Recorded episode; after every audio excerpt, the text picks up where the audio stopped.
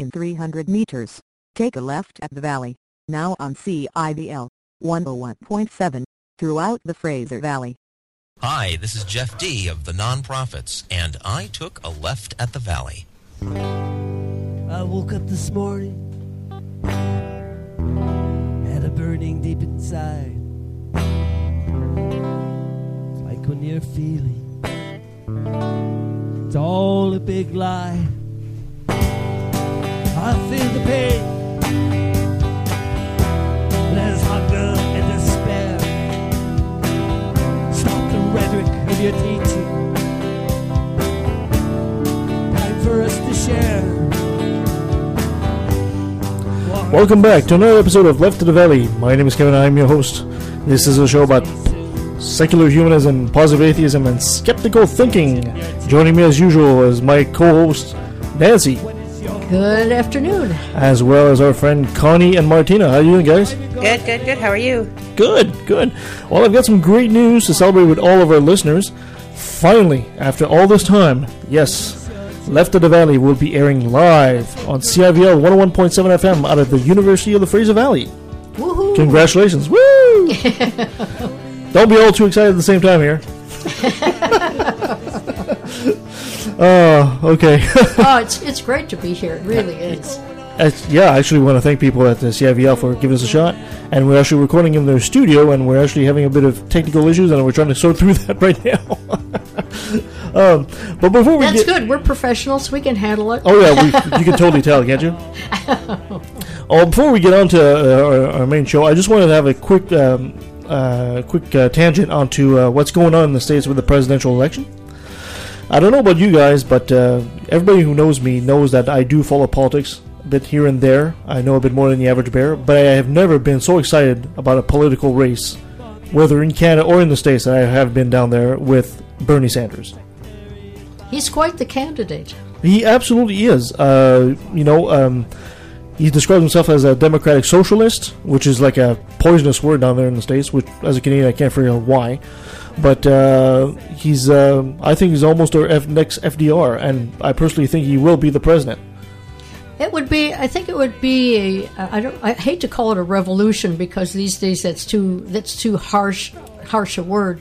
But I think he he's really touching a nerve in in people who uh, maybe for a long time didn't understand the economic system, but felt they were not getting the benefit of uh, the, their, their work and their raises and, and things that the upper 1%.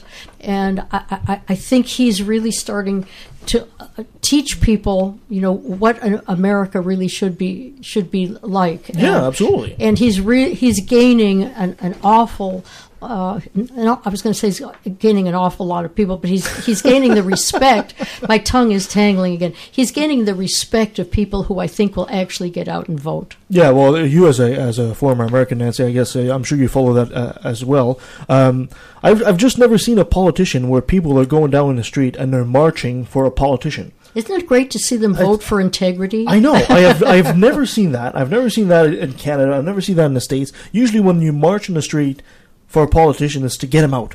But they're marching in the street to get this guy in, and uh, it's just amazing. What's even more amazing than that is to see the, um, to, for lack of a better word, the uh, establishment, especially the media, doing their darndest best to ignore this guy.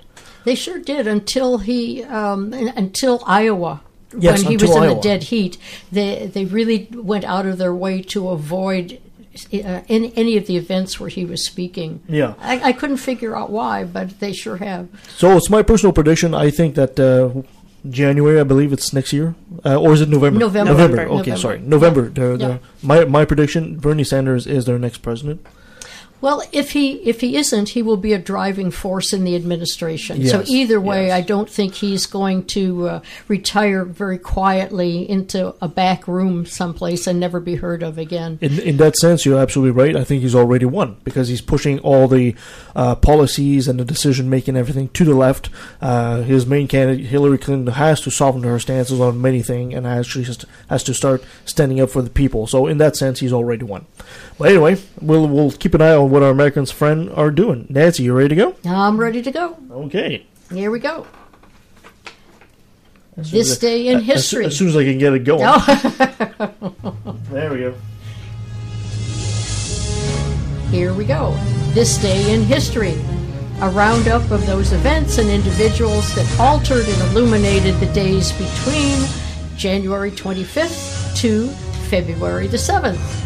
Starting back at January the 25th, it was National Voters' Day in India, so we're kind of continuing the voter theme here for uh, at least a minute or so. uh, on January 25th in 1970, Madalyn Murray O'Hair, who was America's best known atheist, and I am absolutely convinced who woke up with a smile every morning thinking of all the people she could irritate. I think that I think that really kept her kept her going. I think that's well said. Yeah, absolutely. Anyway, she announced that she would start a new church and she'd call it Poor Richard's Universal Life Church after her husband Richard. And she compla- she uh, proclaimed I say she complained. No, that wasn't my style at all. Yeah, she proclaimed herself as the church bishop and her husband Richard O'Hair as the official prophet. And she actually got a charter. I know it's so funny. She actually got a charter from the Universal Life Church of California, where she and her husband have honorary Doctor of Divinity degrees. And I don't remember she ever got them, unless that Universal Life Church is the same church where you can uh, send uh, ten dollars and they send you a, a graduate degree into. Oh, it's an easy thing to get. I think I so. believe there's one free in every Cracker Jack box. I think so. That and a stamp, and you've got your degree. I, I, why didn't I ever think of that? I, I could have had a church all this time. You can still do it. I could still do it. Anyway, Mad- maybe I will. Anyway, Madalyn and Murray O'Hair said she intended to take full advantage of every tax exemption normally given without a second thought to churches and other religious groups. So she took a vow of poverty, gave everything to the church, and they had a really good run till 1978 when her husband died. But she um, uh, issued um, what is the Catholic Church? They, they give out decree? de- decrees and um, I, I think A papal bull. Yeah, yeah, it's exactly. She, every time the Catholic Church issued one, she she'd issue one right after. She had a great time. Lots of bull. Yeah. At least she admitted it. Um, in January, January 27th was International Holocaust Remembrance Day, and on that day, Steve Jobs, who's CEO of Apple, unveiled a new invention, a tablet called. It's so obscure. I, I don't know if anybody's ever heard of it. Called the iPad. Mm, I don't know. No, at a press conference in 2010. So, it and that was in San Francisco. Maybe it'll make a resurgence. Maybe, maybe. kind. Never Well, trust a company named for fruit. no, that's that's for sure. We'll keep an eye out. I'll, I'll see what happens. Anyway, January 28th is Data Privacy Day, and it's an international holiday, if you can call it that, because very few people, I think, are aware of it. Anyway, every January 28th, the purpose of the day is to raise awareness and promote privacy and data protection best, pro, uh, best practices. Currently celebrated, if you can call it that, in the United States, Canada, and 27 other European countries. January 28th marked the 100th anniversary of the women's right to vote in Canada. And guess what province uh, gave women the first right to vote? I don't know. BC? Uh, no, it's uh, actually Manitoba. Manitoba. Manitoba, and then all the eastern provinces followed. But Aboriginal women had to wait to the 60s, which is uh, no no big surprise, right? Unfortunately. I got a bit of a sense of a deja vu here, but we should really do a show about Aboriginal things in Canada. little deja vu. Uh, yeah, absolutely. Anyway, that got me wondering about the timeline of women's right to vote. Uh, let's go back. The first country to grant women to vote was a surprising country to me, New Zealand in 1893. Oh, gotta love the New Zealanders. Yeah, absolutely. Um, and then uh, another surprise was that in 1971, Switzerland gave women the right to vote. And I always thought Switzerland That's a was so shock. progr- yeah, That's a shock. Switzerland, 1971. Welcome to the party. Yeah, absolutely. I thought it was Switzerland was more progressive than that. Anyway, the last country, uh, 2011, got a lot of press, and that's Saudi Arabia. Yeah, of course. And uh, they did they they granted it in 2011, but they only started to vote last year. So it took them a while to get to get used to the idea. So the countries still holding out are Brunei, Lebanon, United Arab Emirates, And unless uh, something happened at lunch that we don't know about, uh, the Vatican. Oh, of course. Yeah, Pope Francis has made some strides, but still uh, not giving women the, the right to vote. Isn't it a strange coincidence that all these countries that don't allow women to vote are religious countries? You know, like theocracies of some kind. Is that is that an interesting, you know, correlation of some kind, or It- am I just shooting out here? No, it does make you go, hmm. okay, February 2nd was Groundhog Day in the U.S. and Canada. And you know, there's a wonderful book called An Exaltation of Larks where it gives names of different groups of animals. And it's like the pride of lions, the gaggle of geese, celebration of larks. And so I'm. Congress of baboons. Go ahead. I, I didn't hear you. No, I said a Congress of baboons. Congress of baboons. Yeah. that's actually quite true. Eh, I know, and and very apt as well. so I began to wonder, what do they call groundhogs? And they actually call groundhogs a phil, P-H-I-L, which is very strange. I don't know where. It, I tried to find where it came from, but I, I couldn't find any information. But that's how Punxsutawney Phil got his name. That's interesting. It is interesting, but I thought to update it, you know what they really should call the groundhogs? No. A prediction of Oh, groundhogs. Good one. Isn't that a good one? I, I, I don't have my little bell. Ding ding ding ding. That's, I that's a point for you there, Nancy. well, who do, who do I contact to make it official? Probably Phil. I, he agrees, He's got he's got power. He's got pull. he's got yeah, he's got it. I think I will. Anyway, Punxsutawney Phil and Shubenacadie Sam both agreed that there was no shadow, but or Ontario's Wiarton Willie saw his. So there's a little bit of a discrepancy on the. Uh, Even to Ontario to leave it to go opposite of everybody else. Yeah, you can't depend on prognosticators, that's for sure. Anyway, tragedy marred the day with the death of Winnipeg Willow. And um, it was a very sad day. She died the Friday before um, Groundhog Day. And so, in respect of um, uh, Willow, they canceled Groundhog Day and she was she's quite the character. She actually had a lot to do with educating children, and she went all over uh, visiting different schools and participating in events. So she was quite well loved, and she was five. They usually uh, live until age six, so she lived a, quite a, a, nice and, and celebrated life. So They didn't cancel spring, did they? No, they didn't. Ca- they could. it's hard to know when, when Winnipeg spring comes so late. It must feel like it's canceled. They might be tempted to do so. You know, the mosquitoes would start coming out, and you don't. you want to avoid the mosquitoes or the skeeters of Winnipeg. That's for sure. Anyway, we will miss Willow and think of her for sure next year. Uh, February the 3rd was Heroes Day in Mozambique, and uh, that day marked the day that the music died because we lost the Big Bopper, Buddy Holly, Ritchie Valens, and uh, the pilot, Roger Peterson, when the fatal plane crash occurred in Clear Lake, Iowa in 1959. And uh, that inspired Don McLean to compose the epic song American Pie that has, what, 7,300 verses? yes. to it at least. Yeah, yeah, but it's, it's a great song. It just goes on and, and on and on. But Good pie song. yeah, and I think wasn't it was it last year he finally explained some of the really esoteric. I uh, don't lyrics? know. I, think if, he did. I if think he did, I missed it. no, I think it, it must be recorded somewhere if you're if you're interested. You're the history buff. I'll take your word for it. Yeah, anyways, February the 6th. This is a long one. I got to take a breath. The International Day of Zero Tolerance to Female Genital Mutilation Day. Uh, It's outrageous. We need a day for that. on- there is there's a day for almost anything. We could have a day for Left of the Valley. We totally should. I know we should pick one. Let's t- we'll all put our heads let's together and find it. We will. let's let, and name it in the memory of Willow. We, I don't. fair we, let's not be sexist with our pro- prognosticators, please. okay, on this day. In Dallas in 2012, the African Americans for Humanism was formed. And it was a very brave thing for them to do because the black church is the center of life and neighborhood in, uh, in, any major city. So for uh, people to break away and to not be part of the church takes a, a, a lot of fortitude a lot of courage. And there are actually now 16 local chapters, so it's a growing segment in the humanist community, and we welcome them. They have a, uh, a, um page on Facebook, and we wish them well. Excellent.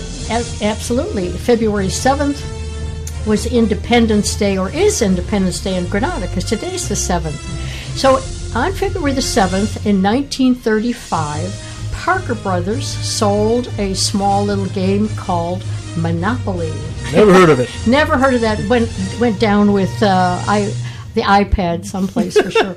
But actually, this is really interesting in that we think of Monopoly as being a game of the 30s, but it was actually in existence and patented as the landlord's game in 1904 by a woman whose name was Elizabeth. It's either Maggie or Maggie. I, it's hard hard to know, so I, I, I hope I'm doing her justice either way. But Elizabeth was really a strong woman. She was a short story writer, poet, a poet, a comedian, stage actress, feminist, stenographer, and an engineer. And in 1906, she worked as a newspaper reporter. So she knew a lot, she covered a lot. She was a pretty savvy girl. In 1910, at age 44, she married Albert Phillips. And then her board game, um, she said at that time, was designed to demonstrate the economic ill effects of land monopolism and the use of land value tax as a remedy for them. And she was granted patent number US seven. Yeah, wow. Yeah. You ever play? You ever play the game? Anybody ever? Only play? McDonald's. Oh, I used to play as a kid, and I was fine until somebody won all the money, and then you hated them and wanted the That's wanted the-. Wanted the game to end as quick as possible. That's capitalism. Everybody got suddenly hungry and thirsty and left the, left the board. And that, dear listeners, brings to a close another passing parade of interesting, mundane, unusually, and occasionally bizarre events and people that make up this day in history. Thank you so much, Nancy, as usual, and we'll be right back right after this. Tired of being misunderstood or misrepresented? As a public service, the crew from Left at the Valley proudly presents Know Your Fallacies with Mark Cunningham. Good evening. I've taken time out of my busy schedule to briefly explain to you, the free thinker, the finer points of logical fallacies. With some practice, attention to detail, and of course my guidance, you will too easily disarm any artless, full-born ratsbane who dares cross linguistic blades with you. Today, let's look at another attack a vain ludster would use the anecdotal evidence. Widely used by those seeking validity, the anecdote is amongst the most common fallacy used to try to convince you of a claim, and, unfortunately, also a difficult one to dismiss for believers because of the sincerity of the claimant. My grandfather smoked two packs a day and lived to be 97 years old. Therefore, you shouldn't believe all those studies that smoking is harmful. In this situation, the claimant is sincere in her beliefs. However, scientific measures are almost always more accurate than personal perceptions and experiences. Her grandfather was statistically lucky to evade cancer, or maybe had a generic predisposition that helped him, but this lucky draw doesn't erase the correlation between smoking and cancer. Remind your opponent that our senses are all too easily fooled. Otherwise, magicians would be out of work. Stick to the cold hard facts because you cannot account for the numerous variables affecting your judgment every day. Now, go forth, my friend, and remember knowledge is power, and the one who knows wins. Until next time.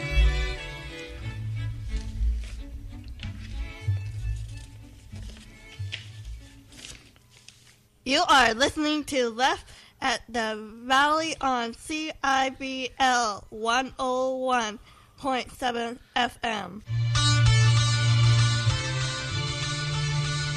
The main source of hatred in the world is religion and organized religion.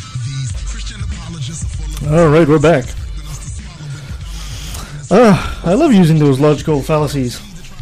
That was a really good lesson there instead of using a PSA. All right, that's great radio. Thank you guys.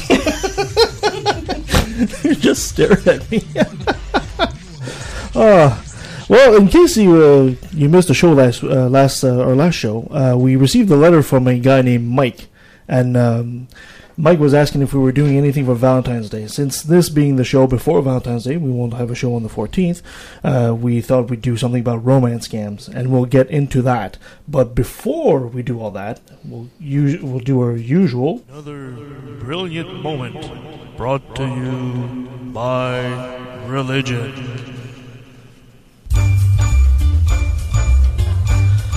Ah, another brilliant moment. Now, since I have three ladies here with me, I thought I'd ask something about feminism. There, there's something. Uh, apparently, sending women to university could be a sin, according to a Catholic writer. On his conservative website called Fix the Family, I just love how they have those weird, those weird names, right? Writer Raylan Allman lists eight reasons for keeping women out of university, even Catholic ones. According to Allman, the first reason is that while in college, girls will, he writes, attract the wrong type of men. Who exactly are the wrong type? I dumb ones who don't understand it's their duty as ordained by God and nature to be the family breadwinner. There are so many lazy men in our society, Allen writes, but what mystifies me is why girls continue to marry them and then live to complain about them along with their parents. The bottom line, he is the he is only supplementing her income, but he's he's supposed to be the provider. So there you are, girls. Feminism was a complete non-starter. Equality was for the birds. Just join uh, Raymond Alleman and his shiny silver DeLorean. He'll take you back to 1955. the second reason it's a huge waste of time and money, according to him, is uh, that while in college, a young woman will be near occasions of sin, pretty much non-stop. I'm looking at you, Granny. I am curious as to what that could be. Ooh. Do we really need to explain occasions of sins to you? No, at the university, I mean, seriously. Are they going to teach us stuff? In such a setting, young women are bound to meet exploitative cads, and you can be sure hanky panky will follow. Ooh, heaven forbid. The third reason not to send your girls to college is that young women, when given access to college, will not learn to be a wife and mother. Nothing that is taught in college curriculum is geared towards domestic ho- homemaking. No way. Now, hold on, breathe, breathe. Remember your Lamaze training or anything like that? Just- breathe there. Only number three here. Um, you could get an easy e- you can't get an easy A in scrubbing the kitchen floor or polishing the silverware. oh my god. this is actually from this guy, right? Often when a career woman discerns the possibility of giving up a career, um, she faces the reality that she had no training in homemaking and Oh. often has the thought, what would I do at home all day? It's like, okay. That's what Netflix is for. Well, because obviously men have that training, right? We, we really know what to do all day at home. Having no real experience in daily uh, domestic drudgery, you girls will be likely be useless when the time comes to give up all your career goals to help men. Don't you understand that? It's for your own good. Fourth, he writes, the cost of a degree is becoming more difficult to recoup. Well, that's certainly not a lie, but he clarifies that it makes more more sense for a young wife to stay at home, and that there's more money for the husband to pursue his career goals. Uh, that doesn't even make sense to me, but whatever. Fifth, he says, you don't have to prove anything to the world. Okay, nobody's going to argue with that, of course. Uh, but society is so fixated with the feminism ideal of women having a job and providing income and have worth. Those ghastly career women with a destructive insistence on equality. Who can bear listening to them? Six, parents may use contraception after they see how much it costs to send their daughters to school. Oh, you better wear a rubber tonight, honey, because I don't want having to send another daughter to school. another daughter to school. Oh, Oh my god. Oh, those selfish females have no consideration for their elders. Seventh, you go, you're going to regret hitting all the books, girl. Uh, all while you've been improving your mind. Didn't you ever stop to think that you would be you would regret neglecting children and restricting childbearing to such an extent that you don't even want to think about it? You know, why would you want to do that? Well, now the joke's on you for believing those misguided feminist ladies who convince you that you could have a career and family at the same time. And lastly, did you know that if you get into serious debt over something like an outstanding student loan, the church won't take you as a candidate for religious orders? I know, I know. That's right. The If you- worst thing about going to school was that I learned to spell and pronounce the word misogynist. and I I actually have a chance to use it in all of its glory after your rant. No, the hmm. it's a combination of rant and hmm. I, I, I can't believe this guy even wrote this. Um, Unbelievable. on, on now that wasn't taken. That wasn't taken from a speech in 1732, was no, it? no, no, no. No. This is this is Because then that would be different. Yeah. well, it, it still would not make it any more excusable. But you know, you can you can play with the context of the time. So I've I'm here with three ladies. Any thoughts? Well, I have two daughters. Oh, okay. Who are going towards university, and the eldest one just informed me she wants to become a lawyer. Oh, good. So do I tell her no? Learn how to wash dishes and wash your husband's underwear. You mean you haven't already? I'm doing the best I can. I guess I'm doing it wrong. what about oh, you, dear? Lord.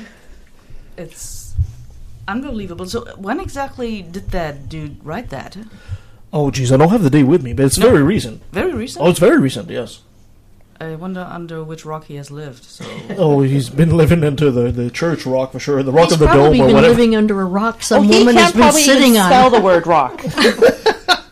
Hey, but think about it. Why would you pursue a university and like why why would she go to university and become a lawyer? But you know, the church might come in and say, you know what, we won't accept you as a nun now.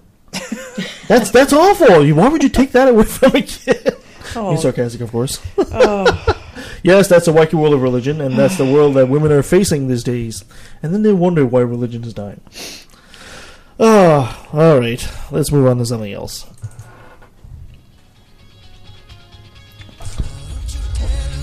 Yeah, like I said earlier on, we were doing something about romance scams.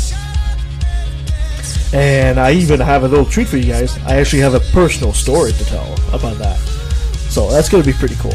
But before we get into all that, I think we're going to get into some facts and statistics and all that. So I kind of gave you guys a lead, you ladies, uh, a bit of an assignment. Who wants to go first? Oh, I'm first? Okay. I guess I'm first. Okay. So this is what I found kind of snooping online the other day. Um, one of the most lucrative and vicious scams is the romance extortion scheme. After seducing the victim online, a scammer will solicit compromising photos or videos, then demand payment to keep the pictures private.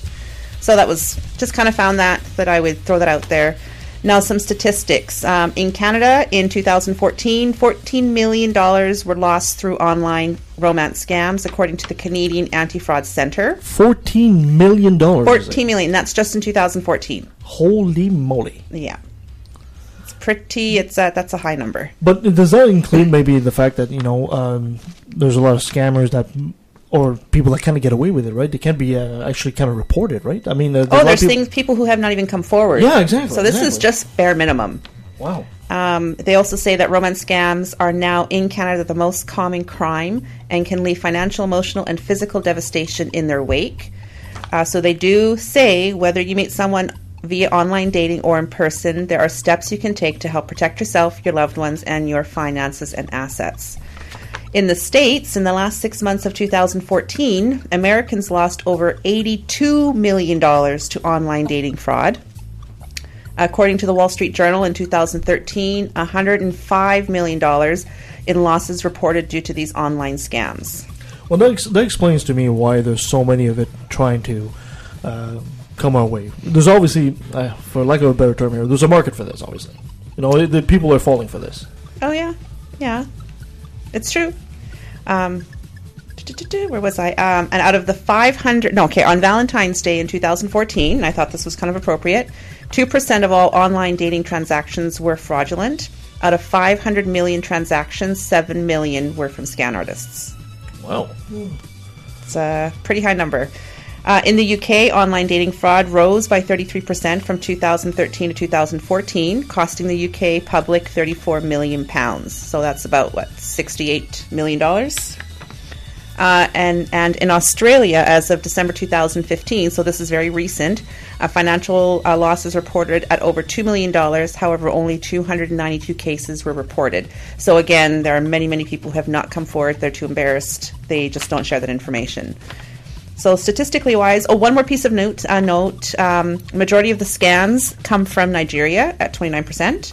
Ghana is it Ghana? Yeah. Ghana 26%, the Ivory Coast at 15%, Vietnam at 10%, and Argentina at 8%. Well, I've been contacted many times from Ghana.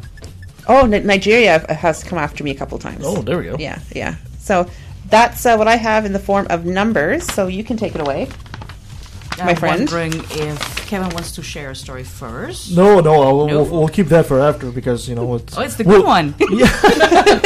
no, but I thought we could actually go through how my, my train of thought happened and you know the analyze the red flags and all that, what you guys would have Okay, picked up. Yeah. Well, or maybe not. You never know. Okay, so since we have had the numbers, um, so I did pretty much the same thing. I used my good friend Google and just put in how to avoid a romance scam and pretty much used the first page, whatever came up. And there's actually a really, really nice breakdown on www.wikihow.com. And they break it down in five neat points what to do, what to look out for, and how to figure out what's really going on with that person you're trying to connect to. So, part one checking out the profile. If that picture looks too good to be true, it's probably too good to be true. A lonely supermodel, that is possible, but not very likely, so let's stay realis- realistic here. Um, and in a desperate uh, attempt to, you know, look really attractive, um, sometimes the scammers go a little bit overboard with uh, height and weight proportionality. So um, you have to wonder: is that person on a messed up diet to think that uh, six foot and ninety-five pound is actually doable or healthy? So Oh, overboard in that sense. I thought you were going to say it the other way. You know, just eight foot four and three hundred pounds, and like, holy crap! Uh, that's doable though. Um, so yeah, so that is something to look out for when the numbers are somewhat off. And uh, if you happen to have a photo there, spot the details. Is he or she claiming to be single but sports a wedding band on the profile picture? If that picture is genuine, do you really want to be part of an extramarital affair? And if the marital status is questionable, what else is? Exactly. Exactly. And then we, we move on to the occupation that they state. So he is usually an engineer, a self made man. He's self employed, owner of a store, in short, a really good catch. And a- travels a lot. And, oh, yeah, and travels a lot. And uh, she's a model, usually. Oh, yeah, of or- course. Or a busy businesswoman who chose this particular dating site to look for companionship because, well, she's too busy being beautiful to be able to find someone in the real world. What do I know? Too busy being beautiful. I love that. We should isolate that. Make it as a drop. So, after taking a closer look at these parts of the profile and something does feel fishy about it, what can you do to protect yourself? So, what you can actually do, since Google is still your friend, uh, you copy parts of the profile and you lo- use lines of text and let Google search for them. If they pop up on another website, you're either dealing with the most unimaginative, boring person on the planet or a fraudster who is pulling this stint simultaneously on various websites. Uh, the same is actually true for the picture. You can do a uh, picture sh- search with Google. You just upload the profile picture and check if it appears anywhere else with a different profile. Yes, and uh, that's important too. Uh, you can't do it on your phone. You cannot do it on your, on your tablet. But if you go on your on your laptop or your desktop, you can upload to Google. There's actually a little camera icon there, Mhm. and you can upload the picture, and Google will search the web for you. Yep, it's very, very useful. It absolutely is. So, and another thing, you might want to dig into the details. So you look at the profile and they say, wow, they have this really fancy car. And you think, well, if they have this fancy car, they should know a little bit about that thing, as in, well, what mileage do you get out, out of it? So scammers are actually a little bit reluctant to answer very detailed questions, personal questions. So that's what you're going to do. You're going to ask those questions. So, harmless questions like this might tell you how elaborate the scam actually is and if they put some thought into this. Mm-hmm. Or uh, you can also look at their claimed location. There happens to be a really good restaurant in their part of town, so you have already Googled the address and the location, and now you asked how to get there from a particular landmark. You have been prepared. Your counterpart either knows right away that you're ta- what you're talking about, or takes up their sweet time to Google it themselves. Uh, so you watch the time elapse and you draw your own conclusions. Part two the introductory letter. Here you might want to look for deep sounding and thoughtful phrases like, Remember the distance or color does not matter, but love matters a lot in life. yeah, what a piece of cheese. Uh, you Google that as well. and it might show up somewhere else as well. Or you can just be a pain in the rear and ask what they mean by that and watch for the reaction. I mean, maybe they're really creative or they actually come up with a really good explanation for that piece. I don't know. Um, yeah, and uh, whoever I'm looking at you, Kev, have their own experience, you can probably check for spelling and grammar when you are on a Yes, s- yes, somewhat yes, yes. longer exchange. Uh, not only is uh, well. For me personally, poor grammar and spelling spil- skills are turn off. So, do they actually make typical mistakes that you can expect from someone coming from that area, or does it sound a little bit too outlandish? Um, so, part three. Now you're getting personal. So, uh, creating an elaborate false profile takes time, and scammers don't want to invest in credibility. So, if you're poking around in their personal lives, they might take evasive action, figuring you're not worth the trouble or take unusually long to provide answers. They might misspell the names of cities, are unfamiliar with landmarks, all these little things that you should know when you claim to be from that spot. So, WikiHow is pretty straightforward on how to proceed when they claim to be from another country. They just say, I quote, steer clear immediately, no matter how charming they are. so maybe they just don't like chatting with you on the website anymore and would prefer to use another chat application for Yes. the personal stuff. So this serves actually two purposes, and it has been mentioned before. So they can keep their profile online and continue their shtick with other victims. And they also steer you away from being able to report the scam through the website. Um, you could ask so for for proof of identity. You would like a picture of them holding up a piece of paper with their username, or you could try to persuade them to join a chat using a webcam. If they claim to be in your vicinity, just ask for a phone number or address so that you could spontaneously call if you happen to be close by. Then look up that phone number with a reverse search to see if it checks out or if you're actually calling somebody in Nigeria. Part 4, almost there. So, watching out for eager romance. You're just a few exchanges in and you're already graced with a pet name, honey. They knew right away that you were the one. This was meant to happen. It's fate, and God smiled upon the two of you. So, how do you feel about getting married? No? So, how about some sweet raunchy pictures? Not only do they miss you so much, but they just pride their way into another income opportunity. Blackmail has been mentioned before. A nice one. So, part five, and this is really where uh, the warning bells should go off money. They want to meet you, but they have no money to travel. They are in trouble. Some loved one is sick or hurt and needs costly medical attention that they cannot afford right A now. sob story. Oh dear. They are stuck in a country that makes it difficult to obtain a visa for traveling unless they bribe their way out.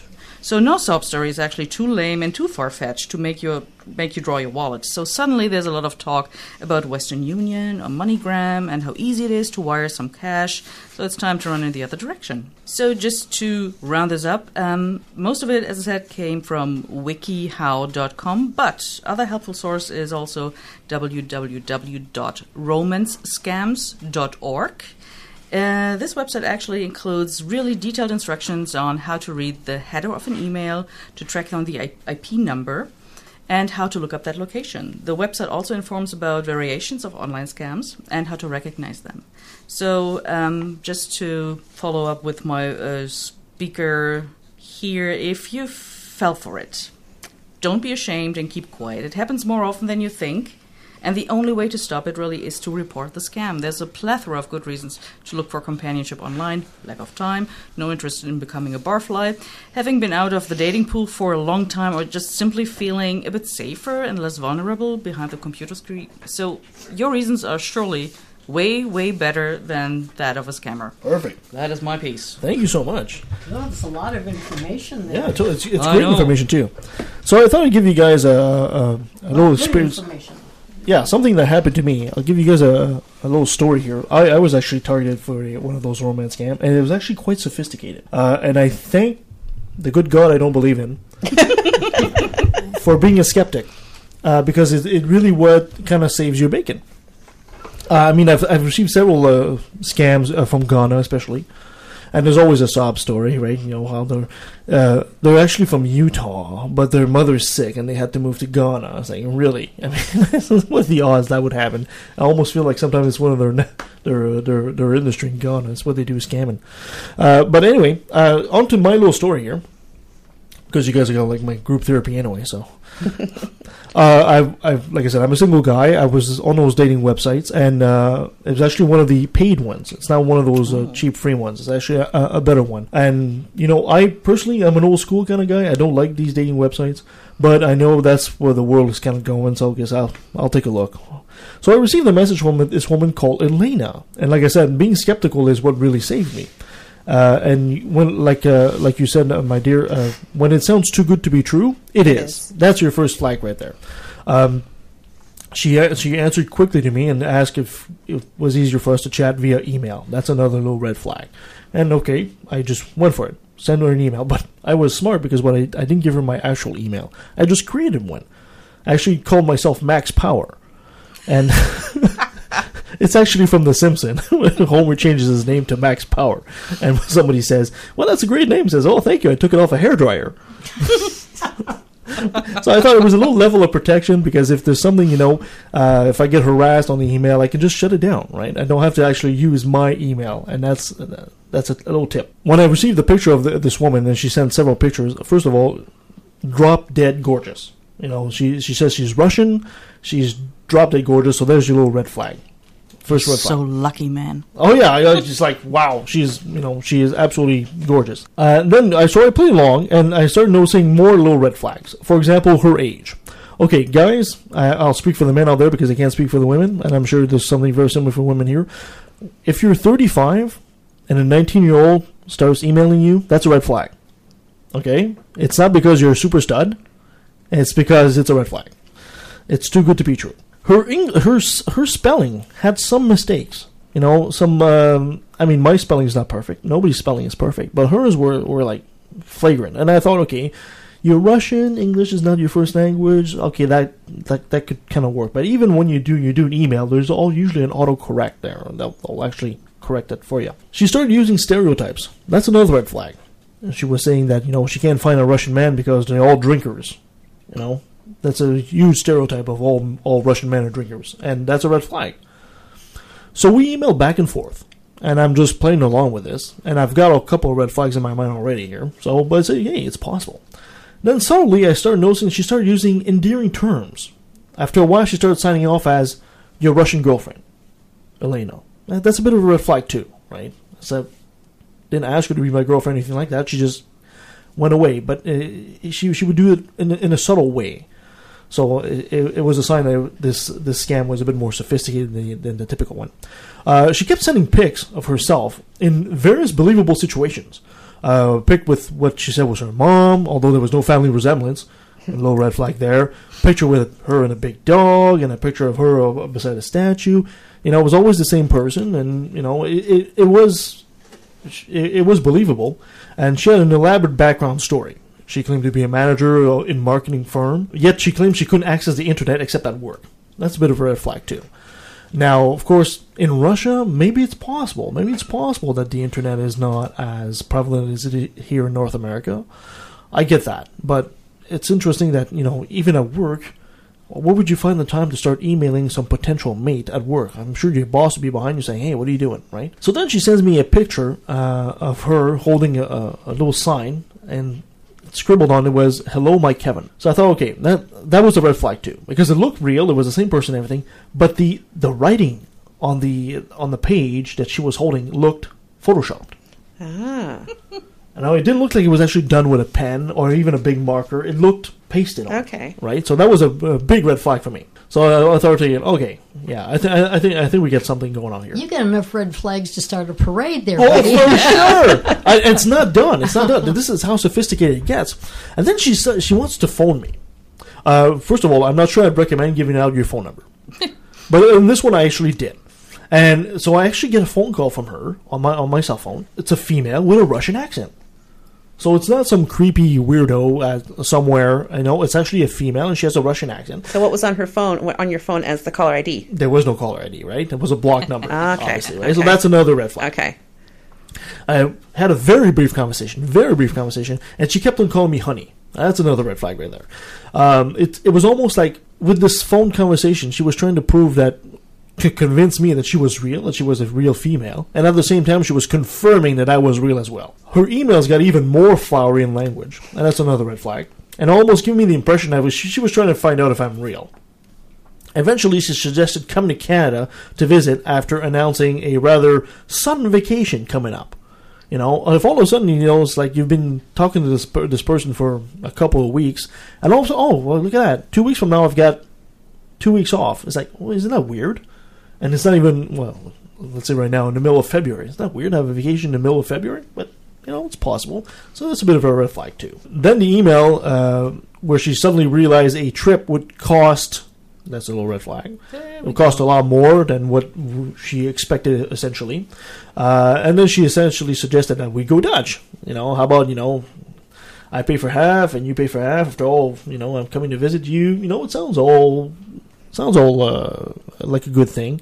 And then she said, you know, it cost her about eight hundred dollars for uh, for a one way ticket, so eight hundred to go back. That's a bit of a red flag too, because then I went online and realized that it was actually much more costly than that. So we went back and forth, and I was kind of offering alternatives that she couldn't really, re- she didn't really reply to, and that's a big red flag too. If if you're asking question and always ask questions, and if they avoid the question and don't answer it, that's a big red flag. For example, I suggested, hey, how about I fly to Russia to meet her? No, that was a bad idea. What if we met in a neutral place? What if we met in Cuba, for example? You know, that was a bad idea too. Um, I said I offered to pay for her return ticket once she was here because I kind of came up with this stupid lie that it was, oh well, you know, I don't have any money right now, but I'm getting a bonus check soon. So once you fly here, and then I can buy you a ticket when you head back. Nice one. Nice Yeah. one. I like it. Asking questions and you know, play along, see if it actually makes sense. And then she started to lose patience, and she started throwing ultimatums. So in the meantime, I was doing a bit of research because I was having a bit of uh, fun time with that. So I did go on Google, like you suggested there, and uh, upload her picture. And I found out the picture was of Miss World 2008. See how lucky you are? I, I know, and that isn't that amazing? And you know, uh, that's why she, that's why she was so gorgeous, right? Miss World 2008, uh, who happens to be a Russian woman too. So it was very sophisticated for a con, right? Isn't it amazing that she was an identical twin? I mean, I'm just, I'm, I'm just speechless how that I- worked out. I also went on uh, scam uh, scam sites. Uh, they they warn you about scams and put in her name. Now her name did not come up, nor did the email actually match emails that were already known. But her name was similar to some of others. You know, like uh, there was uh, some Elena's but a different name, and the last name was also prevalent here. So that's another red flag. Um, uh, because I wanted to check if the email was was legit, and it was legit. But how hard is it to create an email? It's not because I had done the same thing myself. So I finally replied to her. I finally replied to her. and said, "Guess what?" And I sent her pictures from Google Image of Miss World 2008. With the, and I replied to her said, "I you never you're never going to find out. I just found out that I'm possibly da- going to be dating Miss World 2008, and I'm so excited. And here I send you more pictures of you and your dog. And here's a picture of you with this guy, and here's a picture of you with the prime minister of whatever. I said I had no idea you were so busy out there in marketing because you're a manager of marketing. And you wow, I mean that's amazing." And? And of course, I never heard back. I never heard back after that. But it just goes to show you how being skeptic about something like that, Mhm. and and and I guess for the audience, we need to tell them that don't forget that these people are pushing emotional buttons, right? We are we're all trying to find uh, our better half, I guess, for lack of a better term.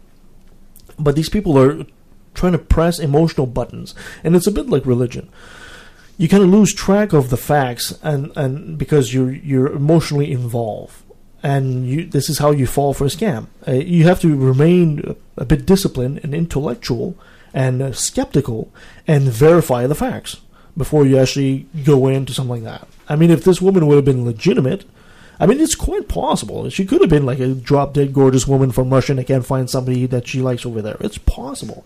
It's unlikely. When the bad place freezes over, it's likely. Yeah, it's it- it's unlikely. So it's there's nothing wrong with you being skeptical and safe, especially when we know like the the numbers you guys pulled out, 14 million right here in Canada. That's a lot of Yeah. money. and they prey on the vulnerable. They do, they do, because they, they all know that we have an emotional need to find somebody to share our Yeah. life with. Well, the vast majority of us, anyway.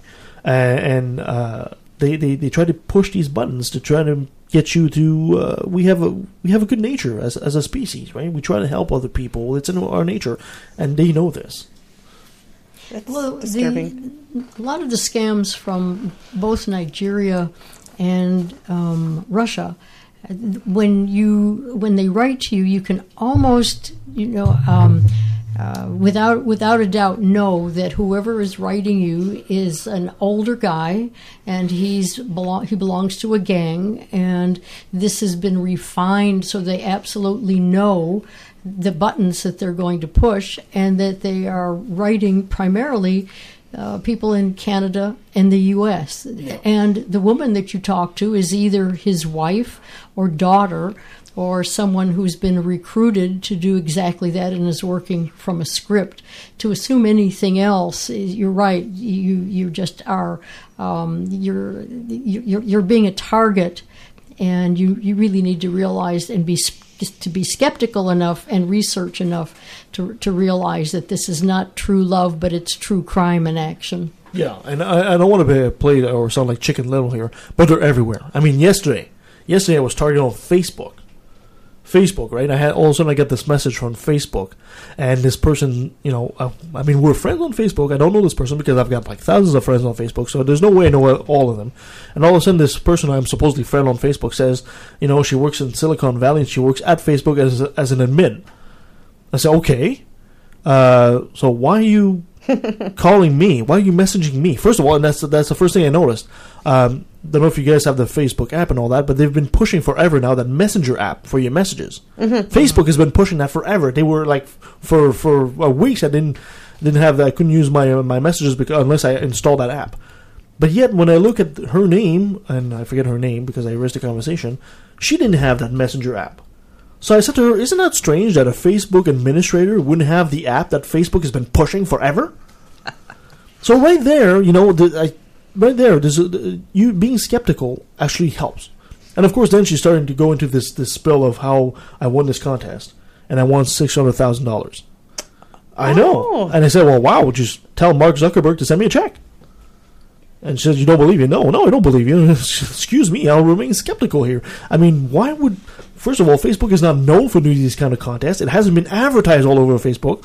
Why all of a sudden does it come into my life? Being skeptical, and there we go. All of a sudden, she disappeared. When I tried to look at her profile, because I could look at her profile five minutes before, when I tried to look at her profile again, the profile had disappeared. Ah. So, no, a, a word, a word to the wise out there: being skeptical is what is going to save you in the long run. And I'm not saying being a denier. I'm not saying be a hard ass. I say ask the questions, normal questions. You know, when it, when it, when it bugs you in the back of your mind, it's because yeah, there's something wrong with this picture. And you know, if I could just say one thing, what's really, really frightening is we have this new generation coming up who are so uh, in tuned with their phones and their iPads Yes. that they don't have the smarts that we have now. We've been through it all, but they want to find their love or, or their their better half, and they will fall for the stuff on, on that they see. Yeah, it, it does help when you have some life experience, right? Exactly. It- so it that that's does. a little bit scarier. Yeah, And, and you're absolutely right. And it, it's not a red flag for them to communicate with someone Oh, in no. a different country because they're so used to the, having Facebook friends And having, like Kevin said, a thousand Exactly. friends, and yeah, Exactly. yeah. Yeah. Okay. Well, so thank, perhaps perhaps the show is going to do some good. If anyone out there has been a target of a scam, or you've um, had to report somebody, or uh, you'd have something like that, let us know. We would we would love to be able to know and um, broadcast a- any alerts that that uh, that Yeah. we can, and, and be of any service to anybody that you know ha- has had any problems this way. Yeah, you can always find us on Facebook or send us an email at left at the valley, or is it, no, sorry, left at valley at outlook.com. Thank you so much, guys. I appreciate that. All right. But eventually, originally, the show was supposed to be about Jeff Dee. So I'm going to go ahead here in a few sec and uh, put that interview on. Are you guys familiar with Jeff Dee? Nope. Please educate me. Uh, Jeff Dee is uh, one of the uh, original hosts of the Atheist Experience.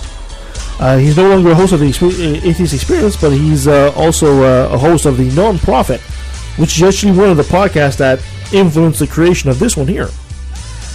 So they actually air their uh, show. They're out of Austin, and they air their show kind of like us every second week or so out of Austin. And uh, there's like essentially three guys, and they discuss atheist issues. They're no, not as varied as we are, but he was kind enough to grant me an interview. So I'm going to go right ahead and uh, play that. And after that, we'll be right back to close the show.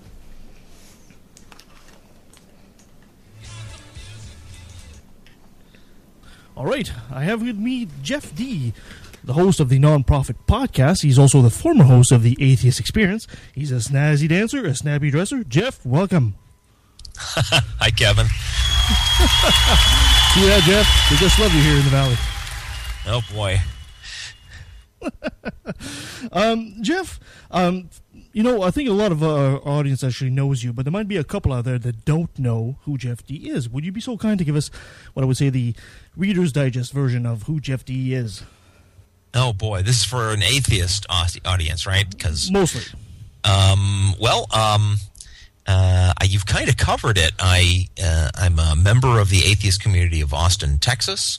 Have been for decades. Um, I was not one of the very first people on their uh, public access television show, The Atheist Experience, but uh, became a co-host of that and later uh, a host uh, after it had been going for a little while. Um, and then I got tired of fighting the red tape at the public access studio, and so I suggested we that the the atheist community of Austin start one of these newfangled podcast things because we could do that without having to deal with anybody else's restrictions, and we started that. And then I left both shows for a while, uh, pursuing other other things. I had moved a little bit. Um, toward the outside of uh, the Austin area, and it just became more more difficult. But um, then the the uh, Non-Prophets podcast went on hiatus and didn't come back for a while, and I uh, that made me sad. So I uh, got back in touch with the group, and I said, let me spearhead the." Return of that show and i did that and we've been back on the air now for uh, two three years Yeah. Well, I must admit, I, I'm a fan of the show, and uh, I'll actually even say um, the uh, Non-Prophet is actually one of the influence that actually got us to start this podcast here. And Oh, actually, yeah? I sent you guys a letter a couple years ago, but I can't expect you guys to remember that. But uh, great work on the show. thank you Um, Jeff, you, you have a, a no nonsense kind of approach. Um, in this age of firebrand versus diplomat, you consider yourself successful. Uh, but i don't know what's the standard of success um, Good question indeed. I I I say what I think. and you know, I mean that's all anybody can do and either people are going to are going to agree or not and that's fine. Um I guess they they they haven't kicked me off the shows, so Mhm. that's uh, that's a measure of success. Yeah, you're still calling Um, you in, so I I guess mean- that's a good idea. the the, the are the you know the shows are not about converting people to atheism either so we don't really have that metric metric to go by um, and it would be hard to tell how well we had done even if that was one of our goals so uh, so I don't know um, I, I just I just call it the way I see it Fair enough, fair enough. Some people out there are actually saying that you might have given Matt Dillahunty his style. You care to comment about that?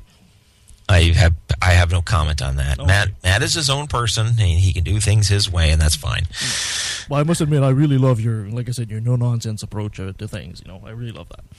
I admire that about you. Um, you guys, all right. Well, you know, you know, here in Canada, we're a bit more, way more PC, I guess, than maybe you guys are down there in Texas. um, you guys in Texas, you're on the front line of atheism. Uh, so, what's the situation down there? I mean, uh, we we live in very different countries. Oh boy. well, you know, our government, uh, state government, is in the clutches of uh, right wing fundamentalists, or at least politicians who cater to right wing fundamentalists. It's always i- difficult, if not impossible, to tell the difference between somebody who's merely saying what that group wants them to say and someone who's really in that group.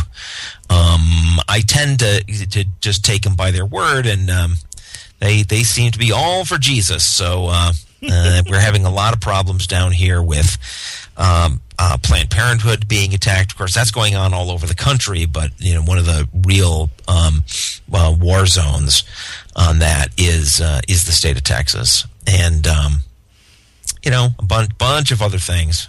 Yeah, it's it's kind of it's kind of ironic to, to when I compare both countries. I mean, the United States has a uh, constitution that is actually openly secular, yet there's a high rate of religiosity, I could say, in the United States as compared to Canada, which actually does have a preamble to addressing a god in the Canadian Constitution. Yet Canada is a much more secular country, and I kind of wonder what what you know, especially since like, both countries are essentially cousins, we can almost say. Yeah. We often Yeah. refer to Americans our our American cousins.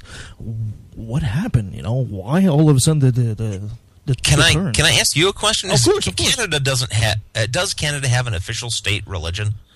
Is it No. Church of England or something? Uh, that's a good question. Um, I'm not exactly sure. It might because of its uh, ties to England, uh, but I don't think it officially has that. It does have a preamble uh, that actually kind of uh, invokes God at the beginning. But ever Yeah, since, no, ni- yeah, especially um, 1987, the, the Supreme Court has always ruled that Canada would be ruling as a secular democracy. Right. Well, I mean, um, uh, you know, uh, Britain is uh, is is uh, st- is nominally secular also, but the state. Um, uh, main, uh, uh, they they provide financial support for a particular strain of religion, and my, you know my theory has been, and I've gotten some. I, I'm I'm not. I know that I'm not a scholar of um, the state of religion in Europe, but uh, I apparently some of this is is quite on target, and some of it might be a little bit not quite right. But my theory is that the what we're seeing in Europe, the reason why it's so secular, is as a result of the government uh, prov- uh, basically supporting one particular uh, uh, um, denomination. And the reason I that I suspect that that happens is in in the United States, it's uh, all religions are on equal footing. Right, all denominations are on equal footing. In so theory, right? it's it's all it's all about them going out and marketing, right? It's all about going out and trying to uh, draw in as uh, uh, as much support as they can from the general public, right? They have to fight for it. In in Europe, they can fight for that, but it's unfair, right? All the religions that are not the ones that are fostered by the state governments um, have a uh, have a disadvantage, and so they don't get very strong. And then the you turn any you make anything a government institution, and people uh, I think become naturally a little bit uh, skeptical of it, or um, uh, you know they they they they, they take it less. Um, not quite sure how to put this. They rebel against it. I guess. Well, we'll say it. We'll say it that way for now. Yeah, so- Plus, you know, the the official state religion doesn't have to proselytize at all because they're covered by the support of the government. So, um, so I think that actually has turned out to be a recipe for uh, creating uh, secularism, if not atheism, in Europe over the decades. Um, eh, not that I would like to see that happen here, but I, I think my suspicion is that something like that is the reason why we see so much virulent religion here in the U.S. and um, not so much in Europe. I, again, I, eh, unless you could tell me um, the answer to my question about Canada, Well, well, in, in the that aspect to you. Uh, as as compared to the Church of England, no, Canada does not support a particular church. However, there is like uh, public funding. Sometimes I will go out there for uh, for Christian schools and stuff like that. So that's Yeah. that's still yeah, that's still a fight we're fighting, but it's uh, nowhere near what England has or Germany has a very similar system as well. But Well, we have we have that kind of erosion too. Um, you know, when it comes to government funds going to religion backed activities, um, and uh, uh, you know that's a that is a front on which uh, religions in the U.S. are co- they're constantly pecking away at that, trying to get more and more. It's, so it's almost like saying the the uh, American love affair with free market capitalism has actually kind of merged with the religiosity to create this kind of hybrid, and this is why churches are so powerful right here in the states today.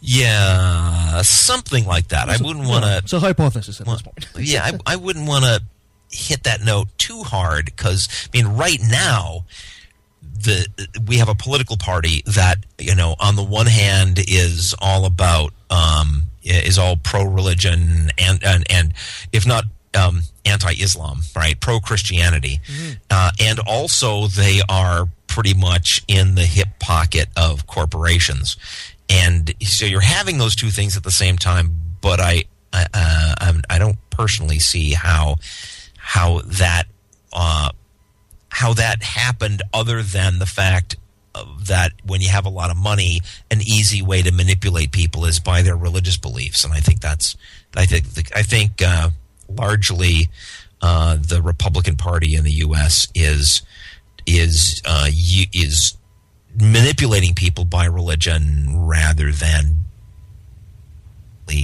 Yeah, it's an emotional but game instead of an intellectual one. that, yeah, that's also a weird gray area too. You know, because we have quite overtly uh, fundamentalist political candidates too. So Mm, it's, it's hard to say. It's some, somewhere in there. I think something is something like what's going on. Yeah, it's it's very interesting to compare both countries.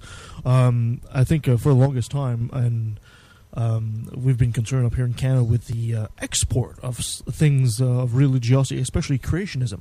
We're seeing it come across the border, uh, and it's becoming a bit more. In mainstream, right? I mean, uh, especially here in Abbotsford, which happens to be like the Bible Belt of Canada, but it's nowhere near as bad as what you guys are facing down there in Oklahoma or these states. Uh, but you, you're you're seeing politicians, especially conservative politicians, start to emulate the Americans and saying things like uh, "God bless Canada" and all that. Although it's usually met with some kind of mockery up here. Uh, but um, have you have you noticed from your audience that's pretty much worldwide? Um, a lot of people saying that yeah, it seems like the Americans are exporting creationism. Other Uh, yeah, sorry. um, we're doing our best to fight it here and and making headway. I mean, when I started uh, attending the meetings of the atheist community of Austin um, back in the '90s, uh, the you know, the original group was meeting, you know, huddled together in a corner of this bagel shop, uh, terrified that Christians were going to find out that they were meeting and burst in through the doors and mow them down with machine guns. I mean, it was really that bad uh, at the time because that was the height of Pat Robertson and Jerry Falwell and all that crap. Um, it has gotten way better. I mean, you never ever used to see um, the mainstream media cover like what's the opinion of atheists about this thing, and now we're getting a little bit of that. So, which is which is a huge development. So we're moving in the right direction, but but yeah, uh, that's being exported. But again, is it because um, of people who honestly believe that crap, or is it because that uh, it has been demonstrated in the U.S. that that kind of a pitch uh, in politics works? You know, you never know, and uh, you know, so I, I, I don't. I, I, I don't care.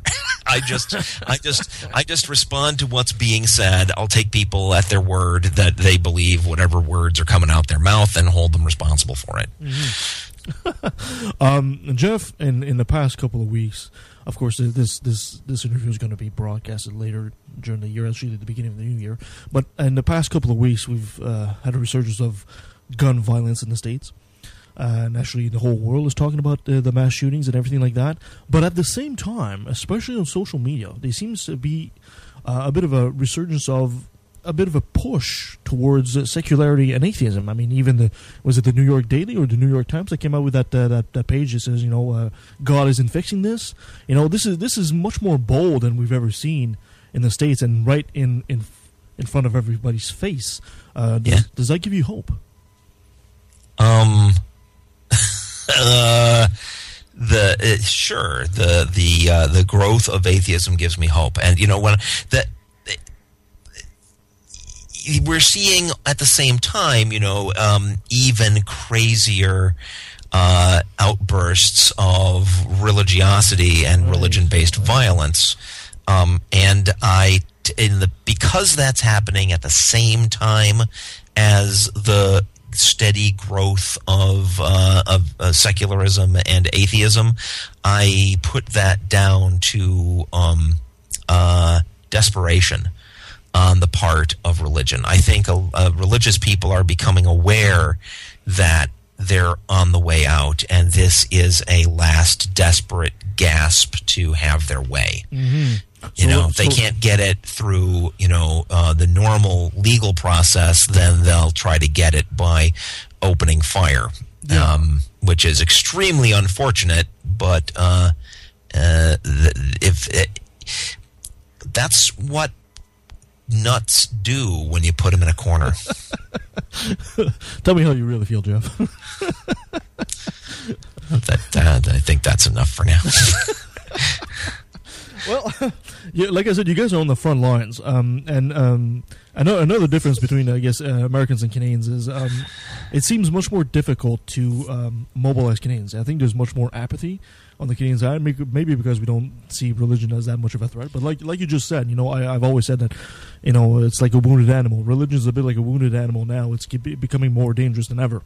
So it's for for a guy who's on the front lines, who sees you know the battles, the daily battles you guys have with you know public schools, you know trying to teach creationism and all that.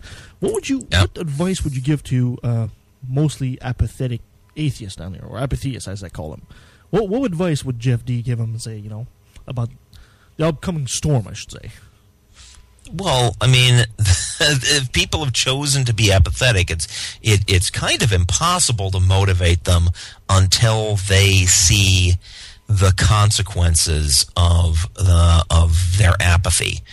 You know, here in the U.S., we still have within the atheist community the, um, atheists who complain about the so-called new atheists, who are the guys that are like me, who are outspoken, right? And we'll we'll speak our mind. There's a great cartoon that goes around Facebook where you know it's like uh, there's two panels. In the first panel, there's a religious guy pointing a finger at the atheist and saying "shut up," and that's captioned "old atheists." And the second picture is the same thing. The guy say the religious guy saying "shut up," and the atheist is saying "no," and that's new atheists, right?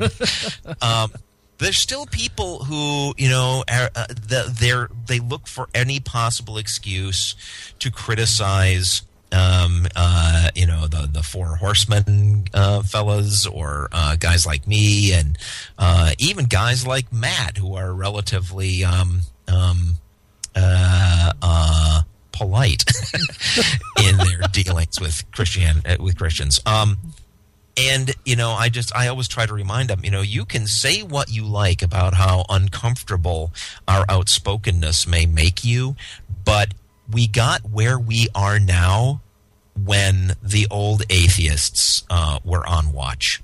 You know, Yeah. that way, that way, being quiet and silent and just letting um, nonsense grow and fester and become inst- institutionalized. That's how you get to the place where you have so much of a problem that you have to speak out. So a little bit of speaking out when you see nonsense and you'd like to discourage it from uh, taking root and growing, uh, a little bit of uh, outspokenness uh, might be uh, uh, advised. That's very good advice, I'll say. Um, thank you so much, Jeff. Here's here's the mic. It's all yours, my friend. Go ahead, plug yourself. Be shameless. Go right ahead. Oh my! Uh, all right, so we've got the Non-Prophets audio podcast.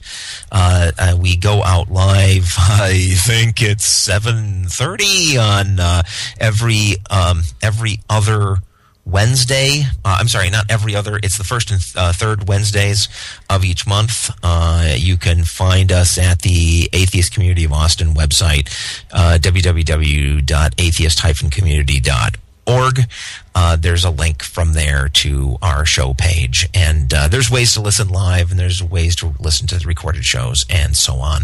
And the ACA, of course, also does the uh, Atheist Experience um, video show. Yes. Uh, and there you go. There you go. Well, thank you so much, Jeff. Guys out there, I rec- highly recommend the podcast. It's the Non-Prophets with Jeff Dee, Russell Glasser, and Denis Loubet. Uh, Correct. Jeff, uh, any chance we're going to see you up here in Canada one of these days? I don't know if somebody wants to wants to invite me up to a, a Canadian atheist convention. I was there once as a kid Oh, on really? a family vacation. Oh, okay, well, we'll try It to see if we very can, nice, as I recall. We'll try to see if we can pull some strings and maybe bring you up here one of these days. You have All friends right. up here, Jeff. Thank you so much. Thank you, Kevin. Bye now. And that was Jeff Dee. Great fella. Uh, like I said, I re- highly recommend the podcast. Well, that takes us to towards the end of our show. Coming up for you guys, for everybody that's wants to follow our show, and you really should. we have uh, the science of magic that's going to be coming up, as well as uh, next show we're going to be talking about uh, food supplements. We're going to take a skeptical look into food supplements. We have the atheist rapper Baba Brinkman that's going to be coming on, as well as a guest from the Center for Inquiry. Lots of things coming up on Left of the Valley. For everybody out here, all my co-hosts, thank you so much for listening. Say bye, Felicia. Bye bye. See you later. Have a good one.